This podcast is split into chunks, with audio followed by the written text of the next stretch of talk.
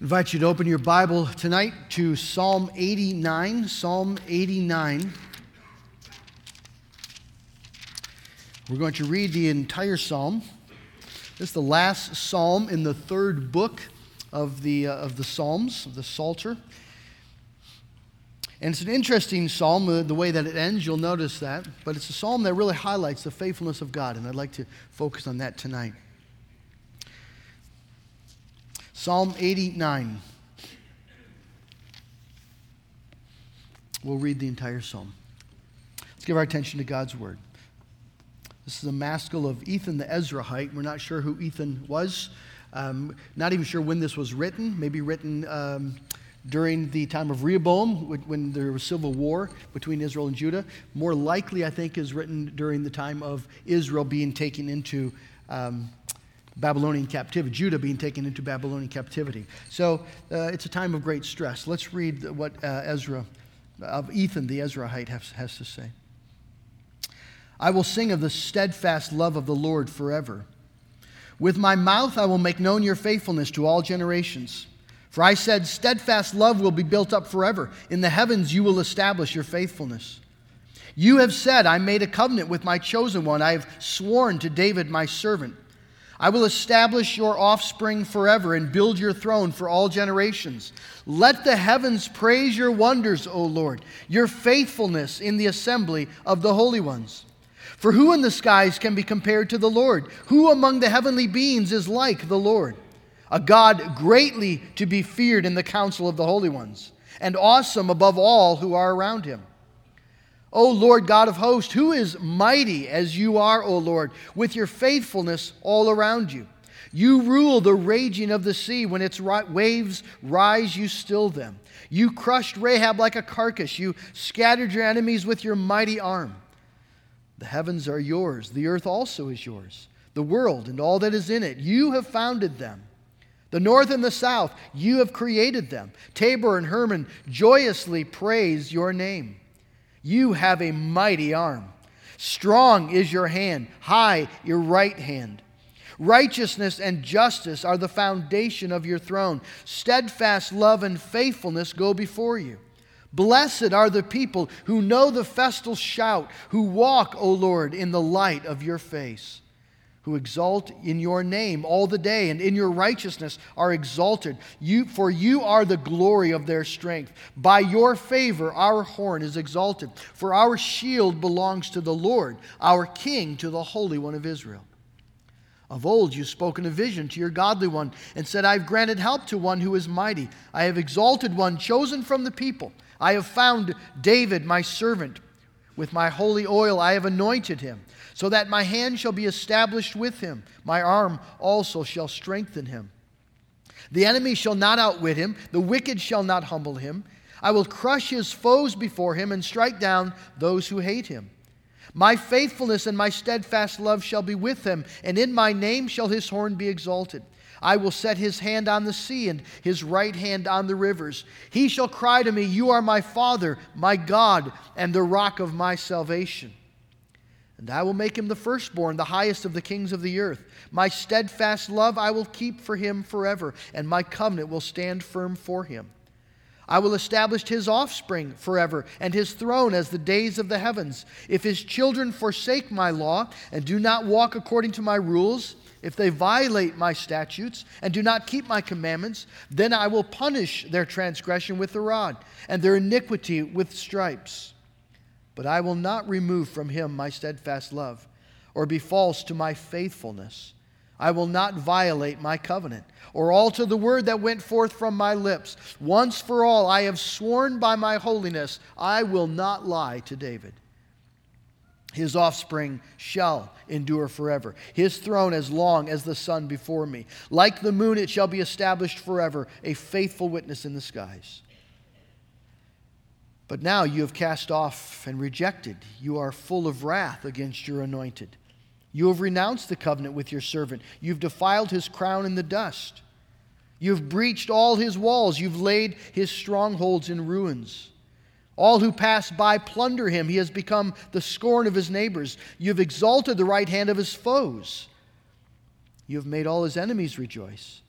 You've also turned the back the edge of his sword, and you have not made him stand in battle. You've made his splendor to cease and cast his throne to the ground. You have cut short the days of his youth. You have covered him with shame. How long, O Lord? Will you hide yourself forever? How long will your wrath burn like fire? Remember how short my time is. For what vanity you have created all the children of man. What man can live and never see death? Who can deliver his soul from the power of Sheol? Lord, where is your steadfast love of old, which by your faithfulness you swore to David? Remember, O Lord, how your servants are mocked, and how I bear in my heart the insults of all the many nations, with which your enemies mock, O Lord, with which they mock the footsteps of your anointed. Blessed be the Lord forever. Amen and amen. Ask for the Lord's blessing. Oh, God in heaven, I just pray that tonight now, by your Holy Spirit, you would open our eyes to see the truth that's given to us here. Lord, this is your self revelation. Give us eyes to see it, hearts to delight in it, the ability and faith to believe it, to trust it, to rest here, that this might be a rock for our soul. In Jesus' name we pray. Amen. Well, as we look forward now uh, to a new year, 2015. A question for you tonight is what do you expect from 2015? What emotion would you say describes you as you look forward to this coming year? Would you say that you are very eager and excited about 2015? Does it look to you to be a year full of, of promise? Uh, do you have great expectation of good things? I hope you do. Uh, but maybe tonight some of you have uh, real concerns about the year ahead. Maybe you, uh, the, there are some things on the horizon that concern you. Uh, there's some trepidation. There's some, there's some concern, maybe even worry. You can easily uh, think of several things that could, grow, that could go uh, badly wrong this year. Maybe with your health, maybe with your job. Maybe you look at the, the way the world is shaping up, the, um, the way you have various powers rising up. Maybe you're uh, paying attention to the stock market and um, you, you, just, you're quite sure that this is probably going to be a painful year uh, for your retirement funds, whatever. Maybe you're someone who doesn't really think about it much at all. You're just resigned that 2015 is going to be what 2015 is going to be. It'll probably look a lot like 2014. And you're going to live it day at a day, day by day. Take it as it comes. Um, there's really nothing else you can do anyhow, right? You just just do the best you can. Make lemonade if it comes with lemons. Just sort of a resignation, and, and uh, you'll, just, you'll just do the best you can with what life brings your way. Well, what, wherever you are this evening, my question, uh, another question for you is how do you think God would like us to uh, look to enter into this new year? What emotions would God like us to have? Uh, what attitude would be honoring and pleasing to Him? Well, I think we could say right off the hand that fear, anxiety, worry, trepidation, that's probably not what He's delighting in this evening, uh, if that's where you are. Um, if, if, if you're just sort of resigned to it's going to be whatever it's going to be, that's probably not what God's looking for. Complete unbelievers can have the same attitude. What, what the Lord is probably um, looking for is eager expectation for good things. Uh, he's probably looking for uh, hope for a good year. Now, a good year might be, um, we need to describe that correctly, but, but that God's people should look forward to the unfolding of history with a clear conviction that it's going to turn out really well. You see, the Bible calls us to abound in hope. Paul talks about that in Romans chapter 15, 13. May the God of hope fill you with joy and peace in believing so that you may abound in hope. It's one of my favorite verses. It's some verse I need to remind myself of. Peter talks about how God has uh, caused us to be born again to a living hope through the resurrection of Jesus Christ from the dead, that something has happened in history, which means that the history that we experience uh, has really hopeful implications. God expects, it seems from Scripture, God expects His children, He wants His children to live in hope. a sure and certain confidence, eager expectation of good things. Tonight we're going to look at how we, how we get that, how we grow in that. I want to begin tonight by just very briefly looking at the, uh, one of the great obstacles to that sort of expectancy, uh, and, and that is just the prevalence of cynicism. I, am not going to take a long time uh, on this, but I, I recently read an article entitled, Is It Wrong to Be Cynical? And the author in that article makes the point that cynicism has sort of be, settled like a fog over uh, our society, over our culture. And there are many seeming good reasons to be cynical. Cynicism is a general distrust of the integrity of or professed motives of others or of institutions.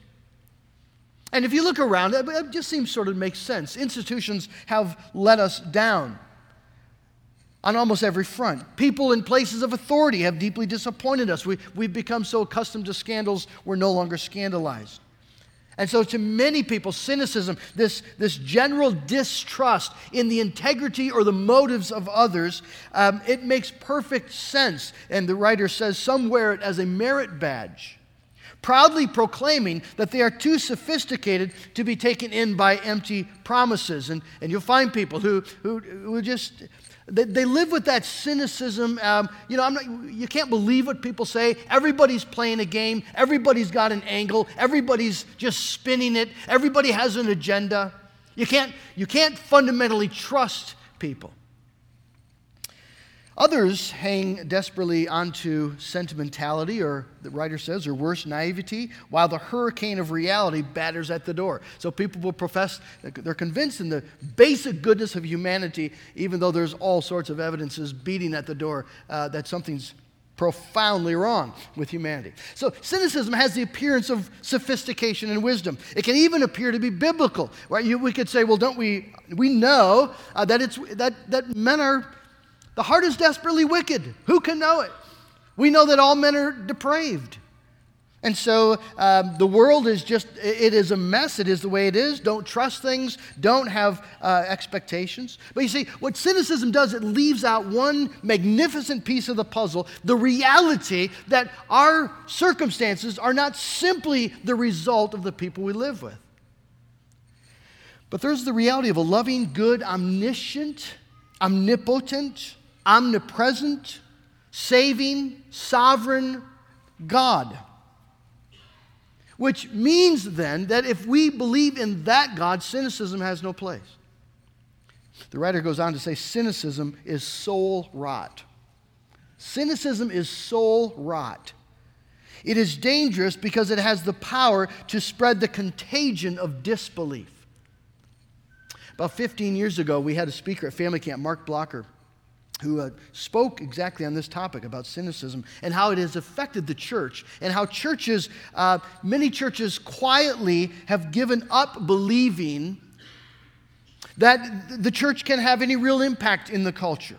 Uh, many churches have resigned themselves to just sort of holding on to what they have uh, continuing on with their doctrines and their, cert, their particular practices, but not expecting to thrive, not expecting to grow, not expecting to see conversions, not expecting the gospel to be the power of God that it actually is, not really expecting lives to be transformed and uh, to hear miraculous stories of, of repentance and faith and obedience by the power of God. The, the church has just sort of resigned that it, just, it is what it is, it is the way it is. That's cynicism.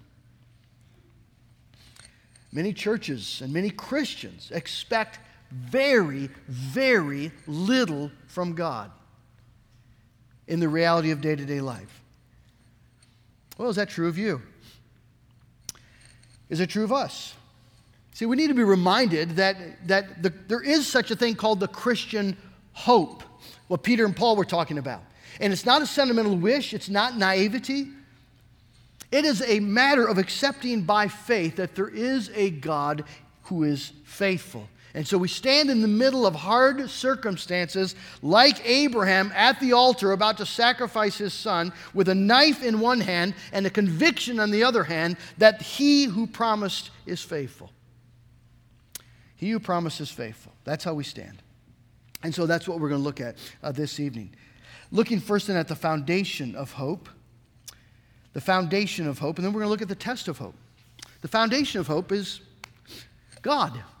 Psalmist starts out in Psalm 89 I will sing of the steadfast Lord, the steadfast love of the Lord forever. With my mouth, I will make your faithfulness known to all generations. He wants to talk about the love and faithfulness of God. And because he knows and is convinced of this, he has great expectations concerning the future. Steadfast love will be built up forever in the heavens, you will establish your faithfulness. That God is, is about something and it's going to happen. You see, the Christian has the unique ability to have a radical hope in a, in a radically messed up world. We, we have the ability to live in a hopelessly broken culture, community, uh, surrounded by unfaithfulness in many ways, and, and even gripped in our own hearts by our own unfaithfulness, right? We, we're not faithful as we ought to be. So we're able to live in that reality with an unshakable, grounded, reasonable, joyful expectancy and confidence for the future.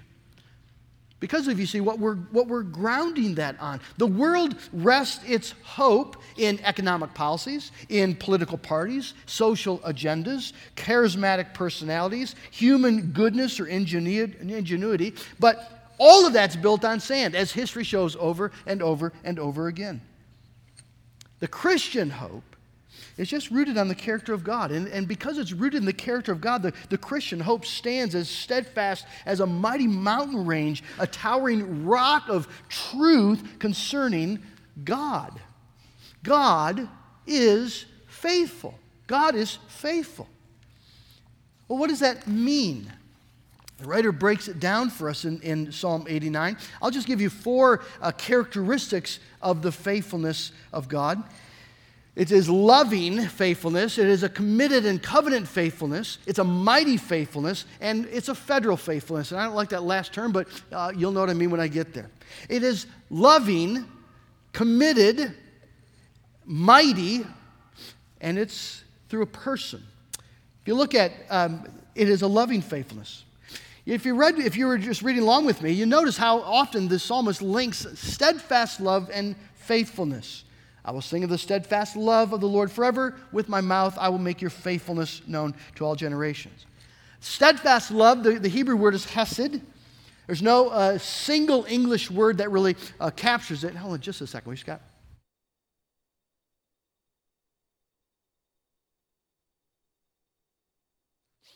Thank you. Uh, the King James Version uh, interprets this uh, tender mercies. NIV says love. Other versions say loving kindness.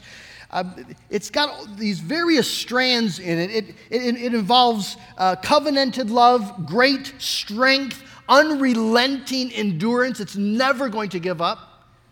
So it's, it's not simply affection, which is what we think when we think of love. It is a magnificent affection with the fierceness of covenanted oaths and promises, with an eternal intention and infinite might. It's love that will not let you go. Will not let you go. And it is a love that you can appeal to even when you are utterly unworthy of it. So, David, having done this unbelievably wicked thing, sleeps with his friend's wife and then has him murdered, and he's the king of Israel, God's anointed chosen one. And then for a year lives in that lie, lives in that sin, and, and finally comes under conviction and what does he say? He says, Have mercy on me, O God, according to your steadfast love. That's what he pleads. According to your steadfast love. He rejoices in this steadfast love in Psalm 130. It's, it's mentioned throughout the psalm. The Lord is merciful and gracious, slow to anger, and abounding in steadfast love, this fierce, this wonderful affection, covenanted and eternal.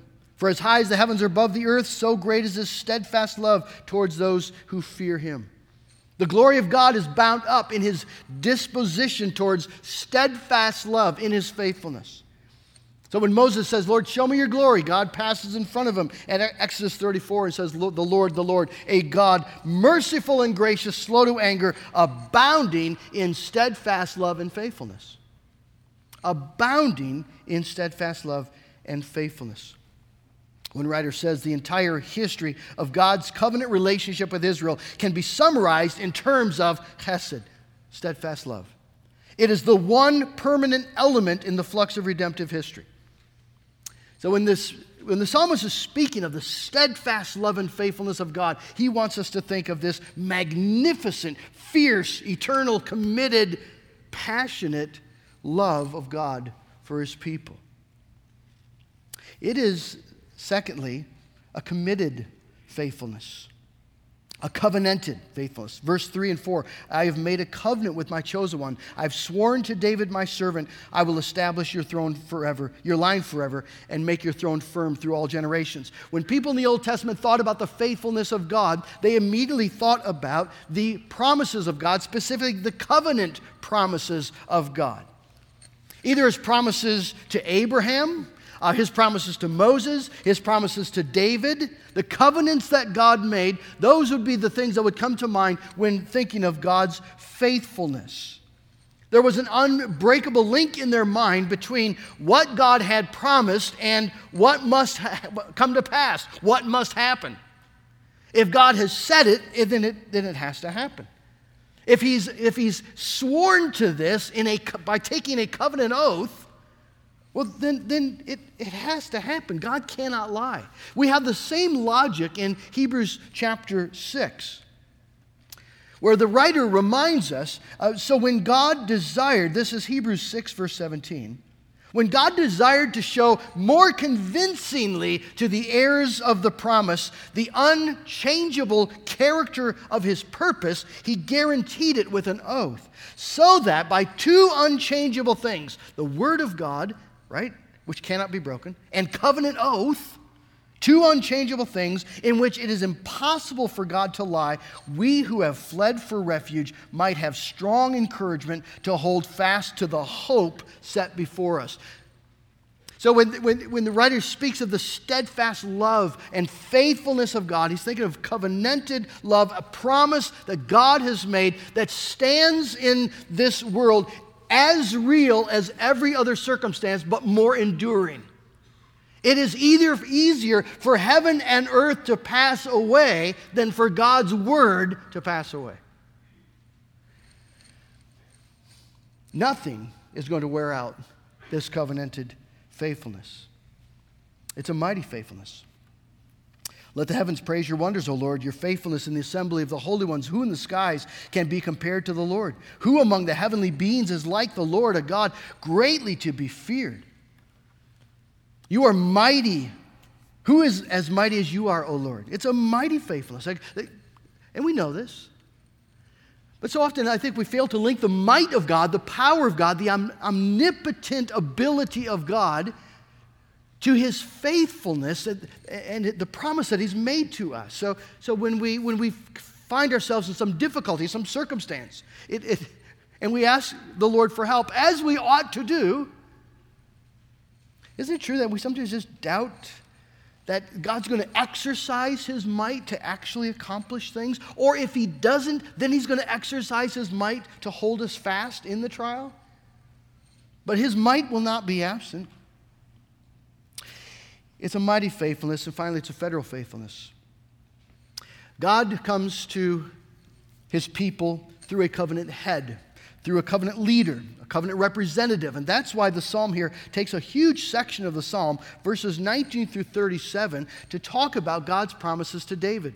He it, mentions it in verse 3 and 4, but then takes this huge portion of the psalm to talk about what God said to David. Well, why is he, why is he doing that? David, if, if uh, as far as we know, when he wrote this, David has been dead a long time. So, what does it matter what God said to David? Well, it matters because God made a covenant promise to David as Israel's king. There's a federal relationship between the king and the people. If God blesses David, then the people are blessed. If David's throne endures forever, then Israel endures. God's nation, his people endure. If God will always be the God of David, then he's going to be the God of David's people. And so, so he's, he's, he's delighting in the promises that God made to David because those promises have direct ramifications for the people. That's exactly what we find in the New Testament, just gloriously magnified. That's why we have all the in Christ language in the New Testament that God made you alive in Christ, and God raised you up in Christ, and God seated you in the heavenly places in Jesus Christ. And your righteousness is Christ. Your redemption is Christ. See, Jesus is the federal head, and God, every promise God makes to you is made in Jesus Christ. There's no promises He makes to you apart from that. And so, God, if He's going to violate His promise to you, He must first violate His promise to Jesus Christ. He must first violate His relationship with His Son. That's not going to happen. It can't possibly happen. It would be for God to violate his own being. So God will be, you can absolutely rest on this. He will be as faithful to you in 2015 as he is to Jesus Christ, his son. Because all of his faithfulness comes to you through that son. Now, that doesn't mean it's going to be easy. We have the test of hope. The test of the Christian hope is when we face trials, and we will face trials. And there will be times when it seems that God has abandoned us. So here we have at the end of Psalm 89, this is very unique in the Psalter. Usually in the Psalms, what you'll have is the writer starting out by saying, Lord, what's going on? Why aren't you helping us? Why are we experiencing these great troubles? Remember us. How long? And then the psalm will end, but I will put my hope in the Lord. The Lord is faithful. The Lord is gracious. It ends on that note. This psalm is different. It ends on this note of, of how long. And if, if it was written during um, the, um, the experience of the Babylonian captivity as that's, go, as, as that's underway, Israel has already disappeared and has not returned. The temple now is being destroyed. The last remnant, really, of, of God's people in the land as God's people living under God's king, that's, that's being destroyed, the last bit of it. And, and, and, and so, to the writer, it seems as if God has abandoned his covenant. It, it seems like the Lord has I mean, he uses very frank language. You've renounced the covenant with your servant, you've defiled his crown in the dust. You've renounced your covenant. Where is your faithfulness that you promised of old? How long, O Lord? Where is your steadfast love of old, by which, which by your faithfulness you swore to David? Friends, that, that is a common experience of God's saints. It's a common experience that we find in various places in the Psalter. Psalm 77, verses 7 through 9. Will the Lord spurn forever and never again be favorable? Those are poignant words. Has his steadfast love forever ceased? Are his promises at an end for all time? Has God forgotten to be gracious? Has he in anger shut up his compassion? One of my grandmother Van Dyke's favorite psalms in the Psalter was based on that psalm. Uh, to God will I direct my prayer. And the writer captured it this way To God will I direct my prayer, and he will make my needs his care. I trust him still, though in my grief no answer yet has brought relief. With hands stretched out through all the night, uncomforted, I sought for light. I asked in fear and bitterness, Will God forsake me in distress? Shall I his promise faithless find? Has God forgotten to be kind? Has he in anger hopelessly removed his love and grace from me? Ever thought that? Laying in your bed at night, thinking about your sin, experiencing the trials, wondering if God has, in anger, finally removed his love and grace? Many Christians have. But there are two things to notice, and I want to wrap up with that. Two great encouragements from this psalm. The first is that sin is not able to break steadfast love and faithfulness. Sin is not able to break God's steadfast love and faithfulness. You see that in verses 30 and following, where God says, If his children forsake my law and do not walk according to my rules, if they violate my statutes and do not keep my commandments, then I will punish their transgression with the rod and their iniquity with stripes. But but I will not remove from him my steadfast love or be false to my faithfulness. I will not violate my covenant or alter the word that went forth from my lips. I will not lie to David. Isn't that good news? Sin is not able to break God's covenant faithfulness, his steadfast love.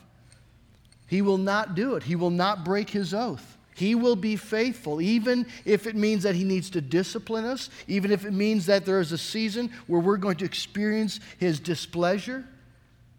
He will not remove His faithfulness. He will not remove His steadfast love with those who are in covenant with Him.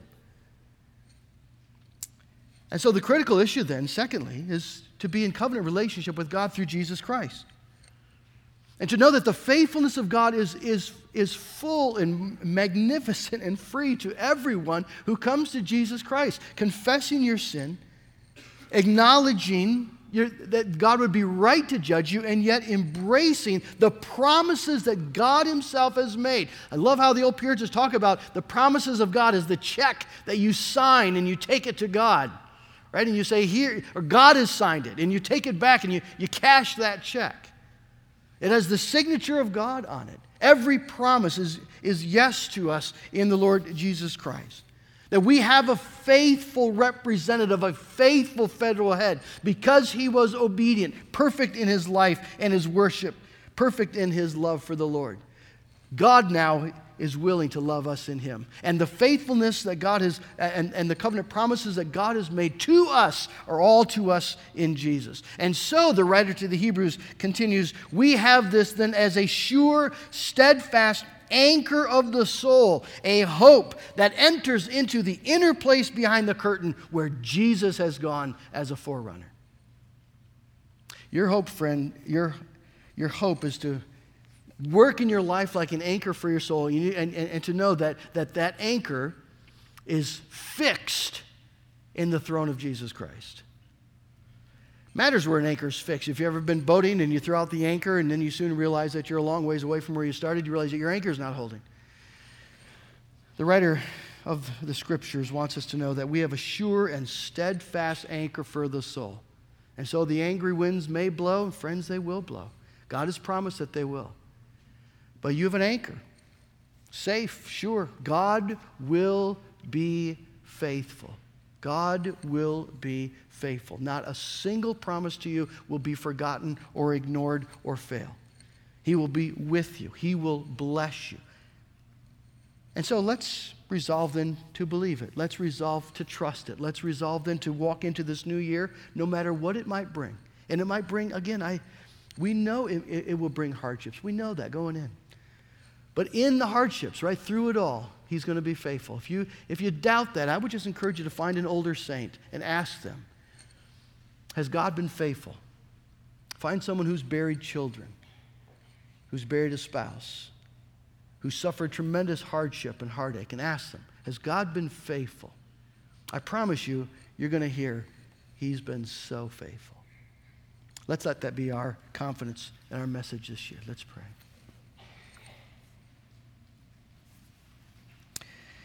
Oh God in heaven, I thank you, oh Father, for your faithfulness. It's a rock on which we can stand. You have made a promise to us in Jesus Christ. And you cannot lie. And you will not revoke your promise. Father, you know the things that frighten us. You know the things that we're afraid of, the things that we're afraid to lose. And Father, this year, we might well lose precious things.